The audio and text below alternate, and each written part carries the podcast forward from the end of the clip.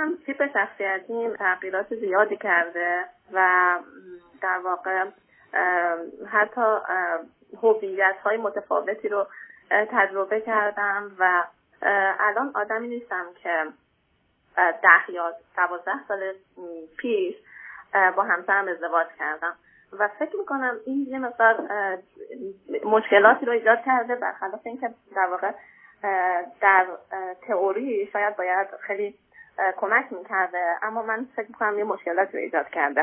بذار من من دو سه سال مجبورم. اول چند سالتون عزیز؟ من سی و شش سالمه. اوکی.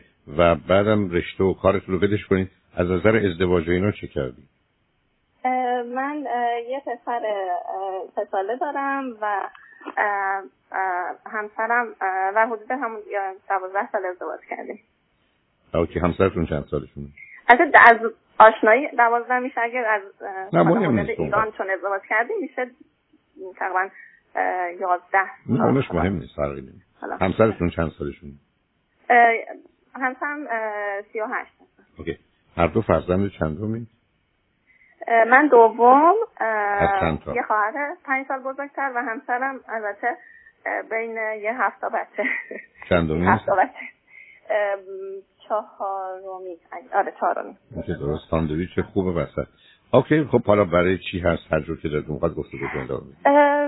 من ببینید اون ابتدایی که با هم آشنا شدیم فکر می‌کنم من خیلی از نظر ایشون خب خیلی شاید به هر الانم شکایتش اینه که میگه که تو خیلی از من حمایت میکردی و خیلی به من بیشتر اهمیت میدادی، به خصوص این چهار سال اخیر اصلا من نمیتونم با تو صحبت کنم و تمام محور زندگی پسرمون شده و حالا بحث این میاد که حالا از دوران بارداری که من در واقع خب خیلی تمرکز داشتم که بارداری آرومی داشته باشم و ورزش میکردم، مدیتیشن انجام میدادم و در این حال البته درسم هم تا مقطع دکترا خوندم و تو همون دوران تقریبا تموم کردم تا بسم یک سال شد دیگه مدرکمو گرفتم.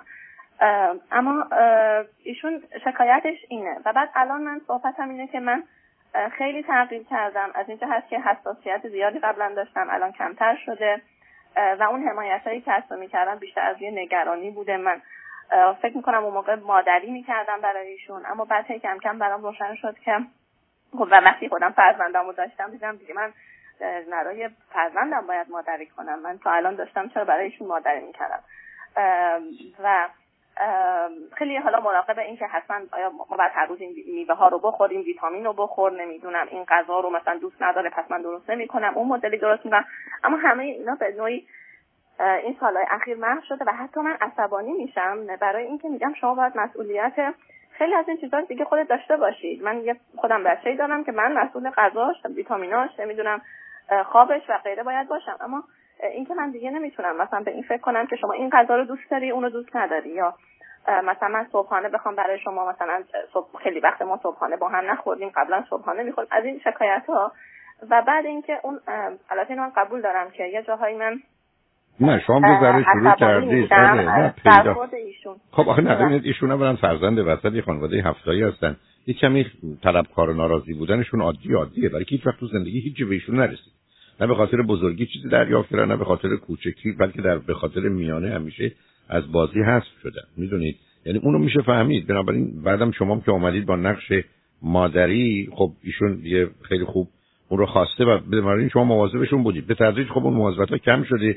بعدم وقتی ایشون به خاطر آنچه که شما در گذشته می‌کردید اینکه درست بوده انجام میدادید حالت طلبکاری به خودشون گرفتن. شما هم یه زمینه‌ای به عنوان فرزند دوم دارید که وقتی از بالای کمی بهتون دستور بدن میتونید لج و لجبازی رو مبنای کار قرار بدید. خب به اونجا رسید. یعنی الان حرف ایشون کمی درسته، حرف شما بیشتر درسته و ضمناً خب ببینید اینکه شما من بفرمایید من وقت و نیرو و انرژی و فکرم بیشتر متوجه فرزندم کاملا میشه فهمید، ولی اینکه بعداً بدونید که مثلا این سه تا غذایی که درست میکنید ایشون یکی بیشتر دوست داره بگید من دیگه به این کاری ندارم که کدوم دوست داری، اون دیگه اصلا جایی نداره. میدونید یعنی درست مثل که شما وسط سه تا غذا که میخواید سفارش بدید میدونید یکی ایشون بیشتر دوست داره میگه به من چه، اون دیگه درست نیست. اونجا ایشون هم میتونن شکایت کنن که تو که برات چه فرقی میکنه که اگر قراره فرض کنید حتی مثال عرض کنم که به موضوع شما مرتبط نیست، پیتزای سفارش بدی، تو میگی من این پیتزا و این پیتزا رو دوست دارم، اون چهار تا دیگه رو دوست ندارم، تو چرا اونو سفارش میدی؟ بعد استدلال اینه که به من دیگه چه مربوطه، من دیگه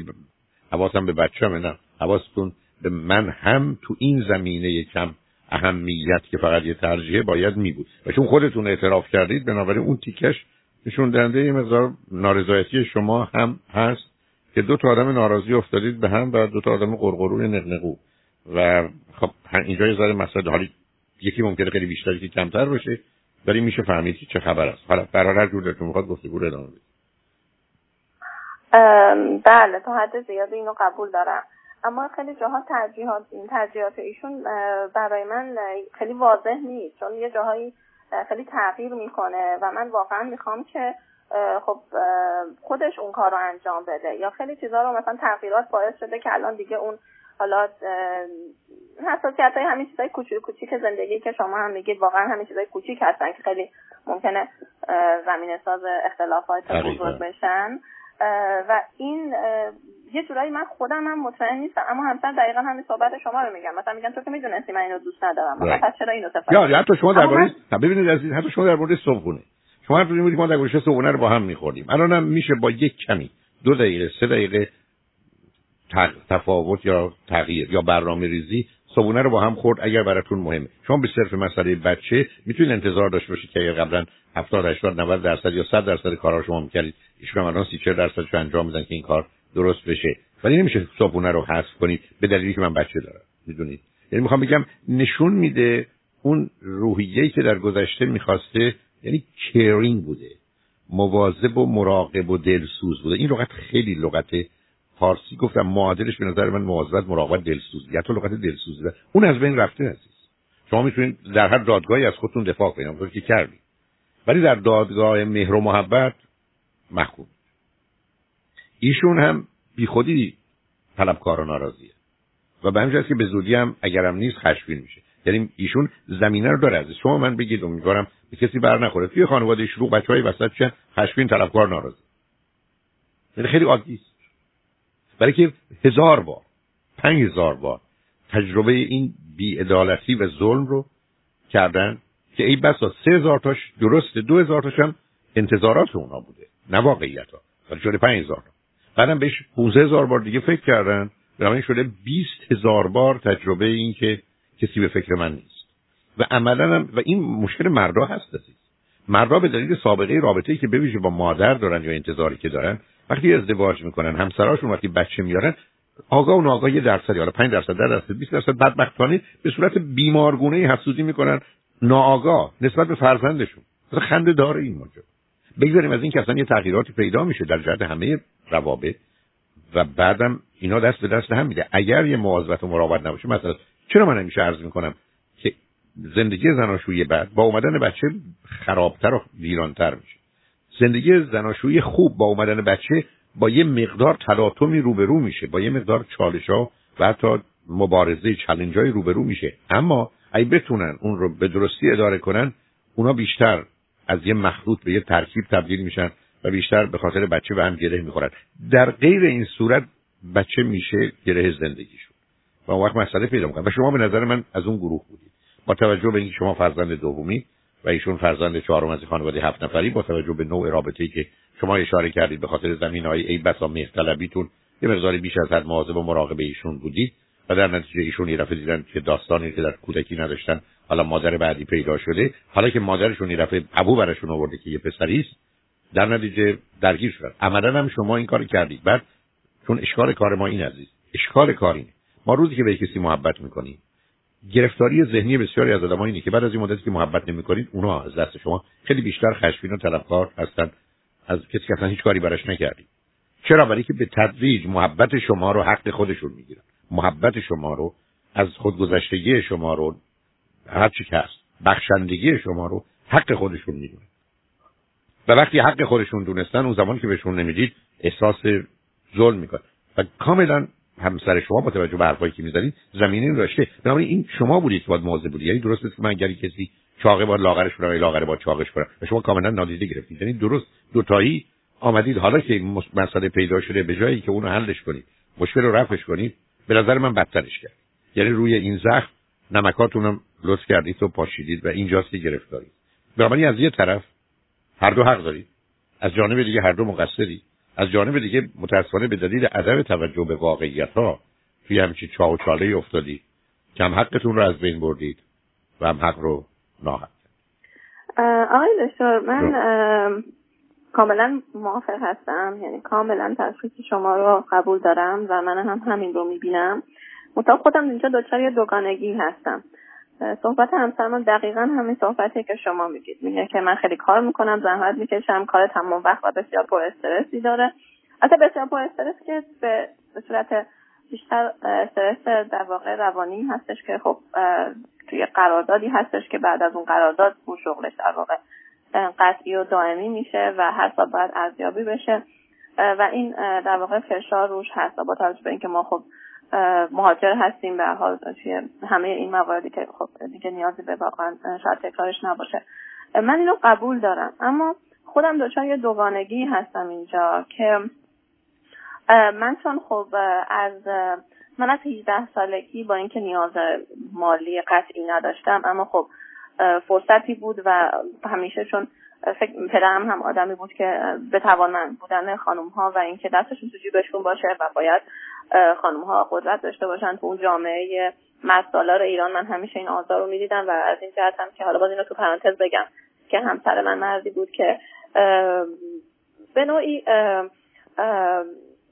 خیلی در واقع زن قوی رو میخواست، واقعا یه زن قوی رو میخواست. ما به این صورت در واقع با هم کلیک خوردیم. من کسی بودم که خب میگفتم که خیلی از کارها رو انجام میدادم، کارهای حتی مردونه رو انجام میدادم و برای اون مال اول کار دقیقاً دقیقاً مال اول کار بود. بعد کم کم هی من خب یاد گرفتم که نه، من دارم مسئولیت زیادی رو بر عهده دارم توی خونه و ما داریم پا به پای هم کار میکنیم. من دارم کار خونه رو میکنم چون یه زن قوی هستم، چون باید دستم توی به خودم باشه. و بعد دیدم این داره کم کم، به خصوص بعد از اینکه ما به اروپا مهاجرت کردیم، اونجا تحصیلات دکترامون رو ادامه دادیم، باز اون فشار دکترا خیلی زیاد بود. اما کم کم من هی دیدم که خب تازه خواستم که به زنانگی خودم هم بیشتر برسم، اینکه همش کار و همش زندگی جدی و همش هی, هی حساب کتاب و یه قرون دوزار و حالا اینجا بعد اجاره اینطور شه، اونجا بعد نافلان شه، بهمان شه.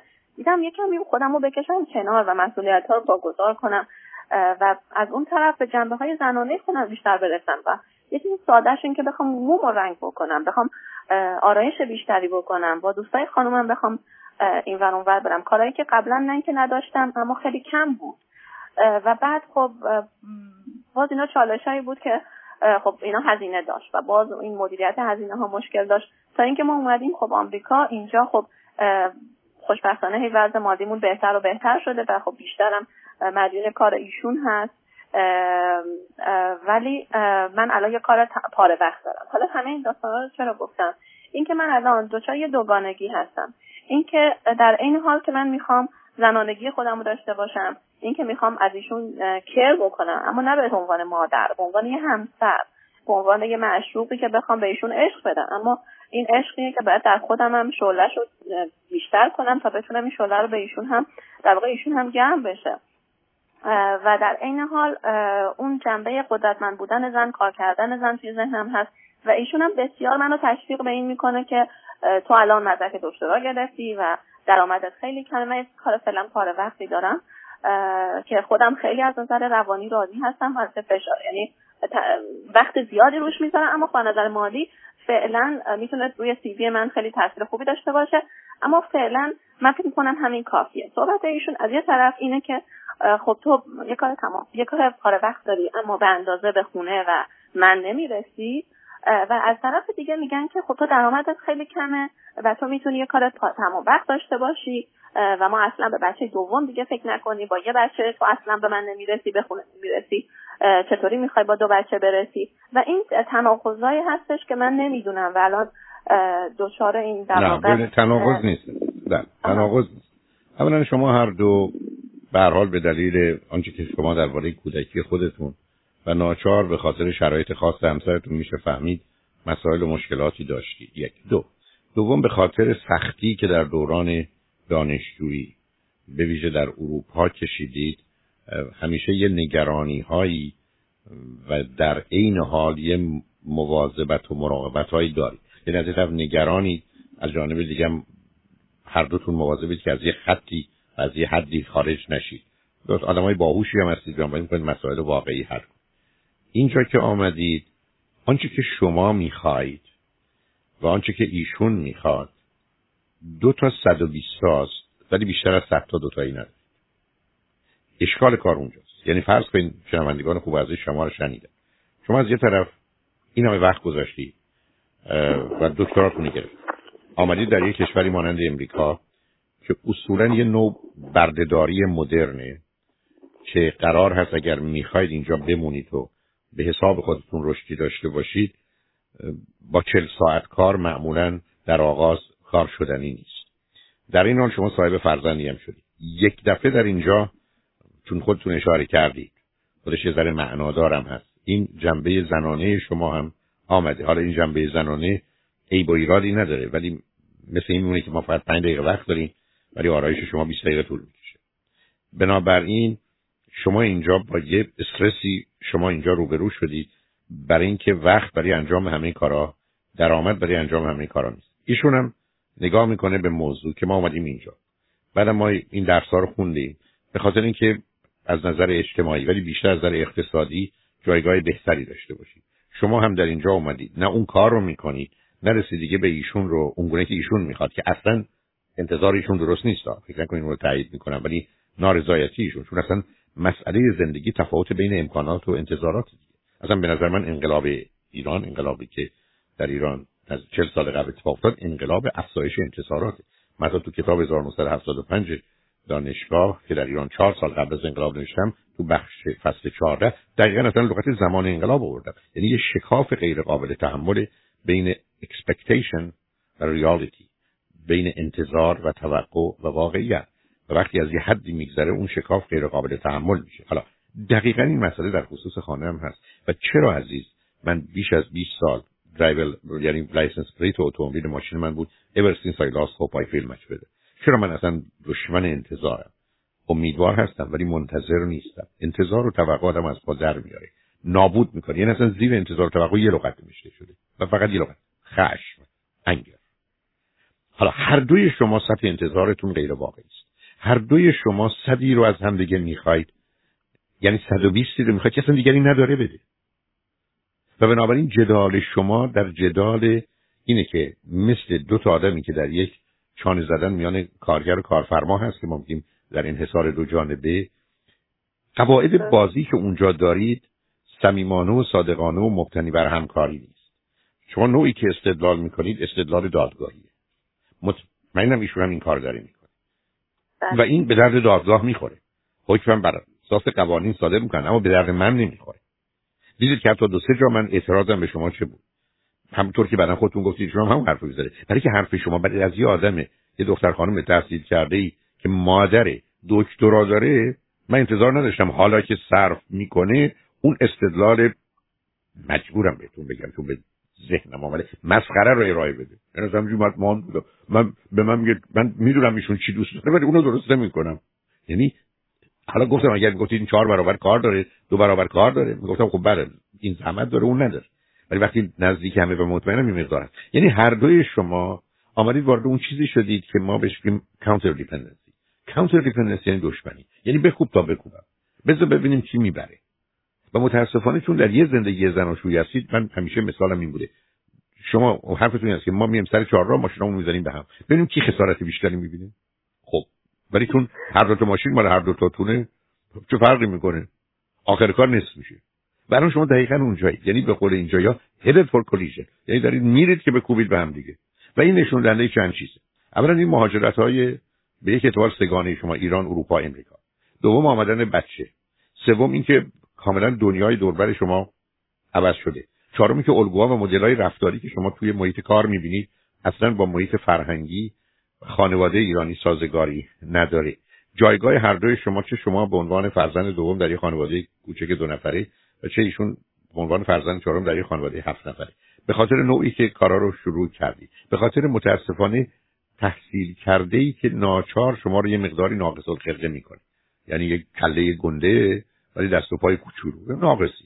یعنی همه اینا مسائل و این چیزها رو اگر شما تو سیدیای من برید، هیچ کدوم از اون حرفایی که شما من زدید اصلا برای من تازگی نداره، هیچی، به عنوان موارد عادی زندگی است. یعنی من اینقدر مردایی رو که دیدم که پا شدم حتی از پشت میزم رفتم، ببخشید مورد شده، زدم تو سرش، گفتم سر دخترت یا پسرت داری حسودی میکنی لعنتی. اصلا خنده و خودش رفت متوجه شد. آره من وارد میشم میبینم همسرم اول توجه میکنه به پسرم بعد به من. خب تو خودی دیگه، من, من چرا تو سرت نزنم، دکترم هستی باش. یعنی میخوام خدمتتون عرض کنم یه مقدار از این چیزایی که شما میگید اصلا قرار رها کنید، خود خودتون باشید عزیز. صمیمیت یعنی چی؟ یعنی من اول حرف میزنم بعد فکر میکنم. شما اگر بریزید بیرون دو تایی میتونید با هم کنار بیاید، چون معلومه خمیر اولا یه زمینه علمی دارید، یه زمینه همینقدر که یک کمی قرار باشه بخواید خودتون باشید از اون کمک میگیرید. دوم هر حال زن و شوهرید، بچه دارید، به نظر میرسه همدیگه رو دوست دارید، ولی دوستیتون کمکی خالق ارث هم هست. یعنی یه ذره به هم دیگه فشار بیارید اون یکی میزنید خفن میکنید. بنابراین فقط ببینید عزیز، من اصلا تمام حرفم چیه؟ تمام حرفم اینه که اگر زندگی زناشویی توش اختلاف نباشه، یا ابله‌اند یا حقه‌بازند یا دروغگوئند یا هدفهای دیگه ای دارن، پس زندگی زناشویی اختلاف داره. علتشون خیلی روشن عزیز، من با خودم اختلاف دارم.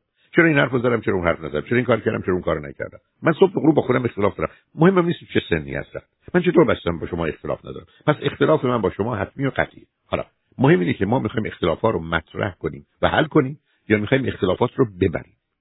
و همیشه عرض من این بوده و باور کنین اگر صدها، شاید بتونم به خودم اجازه میگم هزاران بار ندیده بودم که روزی که زن و شوهر بخوان اختلاف زندگی زناشویی رو یکیشون ببره، حتما زندگی زناشوییشون حتی کل زندگیشون رو باختن. هرگز هرگز هرگز یه زن و شوهر نباید اختلاف زناشویی رو ببره. هرگز هرگز هرگز یه زن یا یه شوهر نباید کاری رو که میخواد و شوهرش یا زنش باش مخالفه رو به او یه جوری تحمیل کنه و او رو در وضعیتی بذاره و او رو به یه کاری وادار کنه. چون هر وقت زندگی زناشویی رو بردید یا اختلاف رو بردید، زندگی زناشویی رو باختید. اصلا من توش تردید گفتم، من برخی از اوقات اصلا ما تو مبهوت می‌بودم که چرا این زن، بذارید تا یه ذره واقعیت‌ها رو خدمت بدم، چرا این زن یا چرا این مرد اصلا به همسرش خیانت کرده، چرا این زن چرا این مرد میخواد جدا بشه، آخه چه دلیلی براش هست؟ هیچی هیچی. ولی وقتی نگاه میکردم میدم چون چهار جا باخته، چون چهار جا باخته یه خشمی پیدا کرده، ای بسا نه علیه همسرش، علیه خودش. چون برخی از اوقات من با خیانت‌های روبرو شدم که اصلا خیانت علیه همسر نبود، خیانت تماما علیه خودش بود. فقط خودشو خواسته به لجن بکشه، خودشو خواسته به کثافت بکشه، خودشو خواسته به سر به زمین بزنه. و به همچنین که همیشه عرض کردم خیانت‌ها غالب اوقات اول به خود، دوم به بچه‌ها و خانواده و فامیل، سوم به همسره. اشتباه مردم اینه که بکنن انتقام رو از همسر میگیرن. نه، انتقام از خودتون میگیرید. و اگر اینو بارها و بارها شاهدش تو کار روان درمانی و تراپی یا حتی رو خط رادیو نبودم، میگفتم حالا یکی دو مورد پنج مورد استثنایی است. بنابراین شما دوتا تا امیدوارم همسر کنم عرایز منو بشنوید، فقط بخواید در اختلافات زناشویی ببازید، فقط بخواید در اختلافات زناشوییتون با هم ببازید. چون روزی که با اون نیت برید جلو و همه چیز رو بردید، اما روزی که بخواید ببرید کارتون تمومه. بنابراین پیست بوکسی رو که همکنون دارید به پیست رقص تبدیل کنید. اگر اون رو از پیست بوکس در بیارید و به پیست رقص تبدیل کنید، زندگی رو بردید. و الا این حالت فرسایشی درست مثل قطره قطره خونی که از هر دوی شما میره و از رابطتون میره، یه روز میکشتتون. یعنی یه روزی خبر میشید که میبینید نه شما اونجایید و نه او. و همین جهت هست که تو این گونه موارد روزی که آدما یه کسی رو دوست دارن، روزی که یه آدما با یه کسی ازدواج میکنن، قرار تمام اسلحه‌شون رو بریزن دور از اینا، نه اینکه همچنان با اون تفنگ و مسلسل بیان. متاسفانه بسیاری از ما بر اساس فرضی که در جامعه ایرانی برای خانواده بوده که گربه رو باید در حجله کش، فرض بر این بوده که وقتی وارد حجله میشی به گربه دستور بده بره آب بیاره و اون نمیاره، بعد بگو سرتو گوش تا گوش میبرم، او باز آب نمیاره، بعد سرشو گوش تا گوش ببر، بعد رو کن به زنت یا به شوهرت تو دنیای امروز بگو برو برای من آب بیار. خب معلومه اون میدوه براتون آب بیاره. روزی که در یه جامعه‌ای به ما میگن اصلا بکوب همسرتو، لهش کن، اصلا نگذار نفس بکشه برای که پرتوقمشی گرفتاریست. بنابراین تسلیم عزیز، اصلا عشق یعنی سرندر، یعنی تسلیم. جان من کاملا با صحبت‌های شما هم موافق هستم و بسیار هم در واقع این منطق رو قبول دارم و ما خیلی با همدیگه صحبت می‌کنیم، اما مشکلی که الان ایجاد شده این واقعا سردرگمی منه که من احساس می‌کنم. بذار من تو رو قطع کنم. نه نه صبر کن. همیشه به من میگفت تو تنبلی، بخون بخون بنم کار کن، این کار کن اون کارو کن، و الان یه در واقع جایی هستش که من یه جورایی اون از خودم دور کردم، میگم بس الان میخوام مادری کنم، الان میخوام همسری کنم.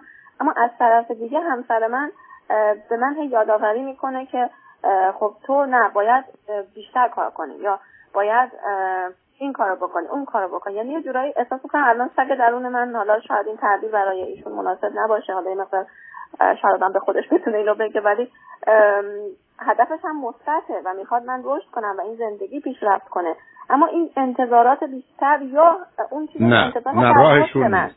عزیزم من حتی گاهی میگم دوست دارم با همین دکترا برم فقط توی لباس فروشی اصلا وایسم نخوام از این نقشه استفاده کنم، به نوعی من خستم، میگم نخوام خیلی درگیر کار بشم. نه نه ببینید نه. عزیز مسائل با هم مخلوطن، متاسفم که وقتم کم، دوست که ساعت ده رو خط بودن، شاید باید یه وقتی هم به ایشون کوتاه هم که شده بدم. نه ببینید عزیز، نه نکنید این کار.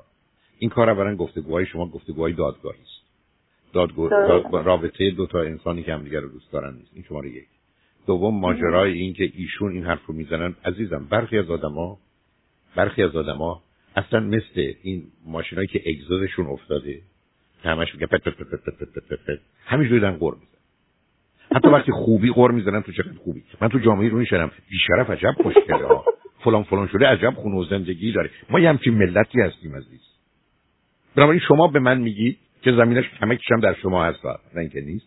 به من چی میگید؟ به من میگید همسر من قد قد میکنه، نق میزنه. مثلا قبول دارم. بعدم ایشون میدونی چه استدلالی میکنه.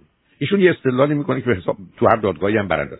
یک کسی آمده با هزار زحمت، با هزار مشقت از ایران اومده بیرون، رفته اروپا، هزار جور بدبختی و محدودیت رو بر خودش تحمیل کرده و بر شوهرش. درس خونده و دکترا گرفته، حالا میخواد بذاره سر کوزه آبشو بخوره. بنابراین شما چی میگید؟ میگن خب زن دیوونه است. بعد میگه نمیخواد بگه دیوونه است، ولی که واقعا میگه تو تو توفه رو انتخاب کرده، میگه پس تنبله. بعد وقتی میبینه که شما یه کاری باید بکنید نمیکنید، دیگه میگه پس این کارم که نکرد. حالا فقط کافیه مثلا بچه‌م یه اتفاق بیفته، اصلا به اونم دیگه نمیرسید. من مطمئنم بعدش میاد. اینی که الان مدام شعار دیگه رو میدن که من بچه دوم نمیخوام. دیگه از تو چیزی برای من باقی نمیمونه، بنابراین من بهتره برم یه زن دیگه بگیرم. دقیقاً. البته فکر بدیه. بنابراین بذارید حرفای منو بشنوید، اجازه تو خواست. من فکر کنم حرفامو زدم. باهوش‌تر از درسی که بوده. ول کنید عزیز. اصلا بذارید بازنده باشید، باورم کنید. من تو سیدیا آوردم. یه لذتی در باختن تو سیدیا، فکر کنم حرمت نفسه.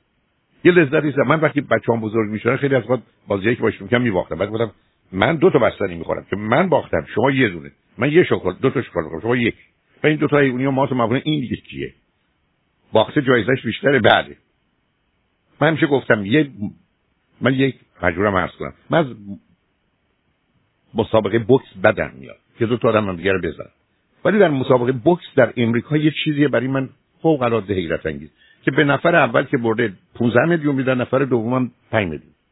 یعنی تو باختی. خب به خیلی از آدما میگید بیا برو بباز پنج میلیون بگیر، همینجوری صف میبندن میلیون ها نفر برای که ببازن. چرا؟ برای که این بازی در حالی که اینقدر زر من بده، اینقدر پیامش خوبه که همینقدر که در یه بازی مثل بوکس بازندگی جایزه داره و من و شما تو زندگی باید یاد بگیریم با باختن جایزه داره، با باختنی که زندگی رو بردیم، و این برای بسیاری اصلا قابل فهم نیست.